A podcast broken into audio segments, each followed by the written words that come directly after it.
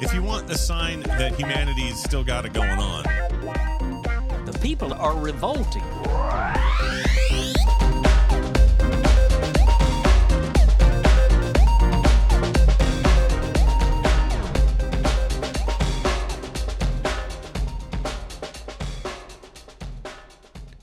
Ooh, welcome to People Are Revolting, a daily dose of disobedience. First up is a piece published at pbs.org. A protester was in critical condition Friday after setting themselves on fire outside the Israeli consulate in Atlanta, authorities said. A security guard who tried to intervene was also injured. A Palestinian flag found at the scene was part of the protest, Atlanta Police Chief Darin Schierbaum said at a news conference. He added that investigators did not believe there was any connection to terrorism, and none of the consular staff was ever in danger. Quote, We do not see any threat here, he said. We believe it was an act of extreme political protest that occurred. Authorities did not release the protester's name, age, or gender.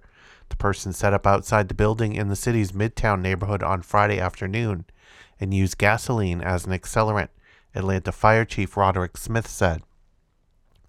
The protester was in critical condition with burn injuries to the body.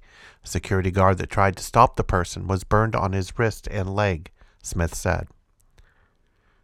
Schierbaum said police are aware of heightened tensions in the Jewish and Muslim community and have stepped up patrols at certain locations, including the consulate.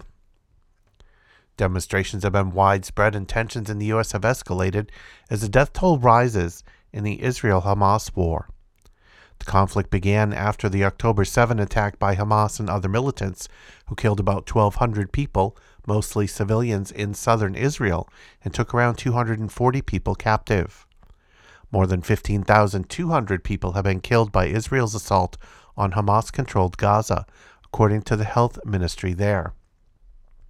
Here's another case where the uh, Western media, uh, in stating the statistics of number of people killed, says of the Israeli victims they were mostly civilians, but makes no such claim when talking about the 15,200 people that have been killed by Israel's assault. And those also are overwhelmingly civilians as well. Next up, here is a piece published at newarab.com, written by Bassam El Ati. On Solidarity Day with Palestine, thousands of Moroccans took to the streets to reiterate their demands for an immediate ceasefire in the Gaza Strip and the annulment of normalization with Israel.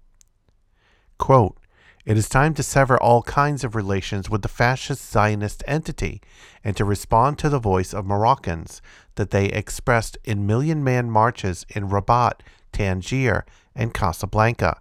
James El Asri, member of the Moroccan Front Against Normalization, told the New Arab. Hundreds joined the pro Palestine Front's sit in in Rabat on Wednesday. Facing the parliament, the crowd chanted for opening Rafah crossing and the fall of the shameful normalization deal as they set the Israeli flag on fire. Similar scenes were witnessed in over 20 cities in the North African kingdom. In Casablanca, some protesters chose to take the rallies to the front doors of the stores and companies complicit in Israel's illegal settlement.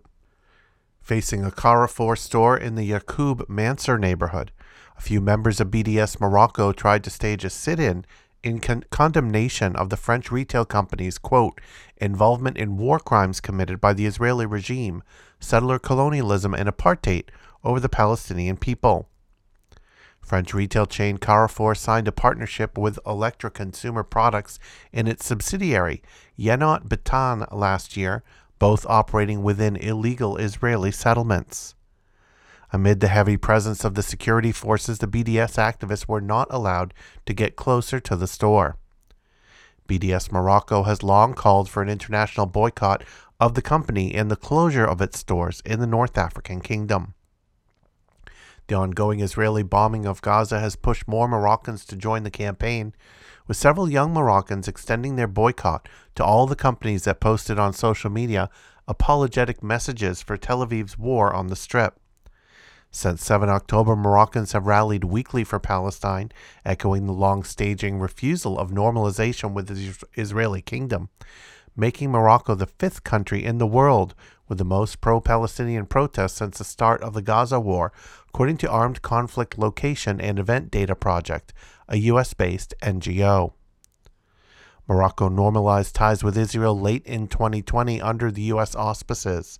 Amid the ongoing war, Israeli officials have left the North African state, but Rabat has yet to comment on the current status of its ties with Tel Aviv. And finally, for this episode, is a piece written by Jeremy Harris, published at komonews.com.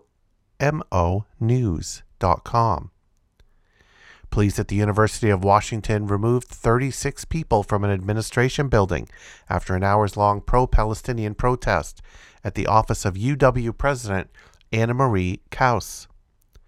The protest was organized by a student group that had a list of demands for the university, including cutting all ties with Boeing and ending study abroad trips to Israel. According to UW, 36 protesters occupied Gerberding Hall, which houses Cauce's offices, starting around 12:30 p.m. UW police told the protesters they could not stay in the building past its closing time of 5 p.m., and if they did, they would be trespassed. A group of protesters stayed in the building and were detained by police, while around 100 protesters outside blocked the entrances to Gerberding Hall for a few hours. With the assistance of Seattle police, UW issued orders to clear the doors of the building and protesters who were inside began to be released one by one. By 9:30 p.m., all protesters were removed from Gerberding Hall and the building was secured. Quote, in all, 36 protesters were trespassed and removed from the building and processed for investigation of criminal trespassing. UWPD officers provided opportunities for each protester to voluntarily walk out of the building, which some did. Others resisted to varying degrees and were escorted out of the building by police, university spokesperson Victor Balta said in a statement. If you want to follow People Are Revolting on social media, you'll find us in the Fediverse at Moving Train Media at kolektiva.social. If you want to listen to back episodes, head over to peoplearerevolting.com. Keep revolting, and thanks for listening.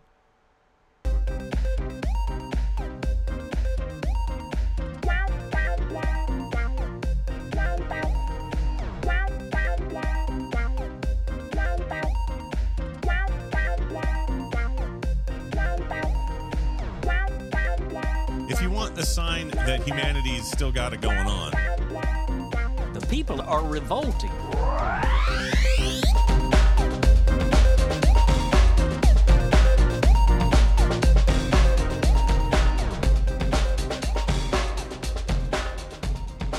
I think you just nailed it.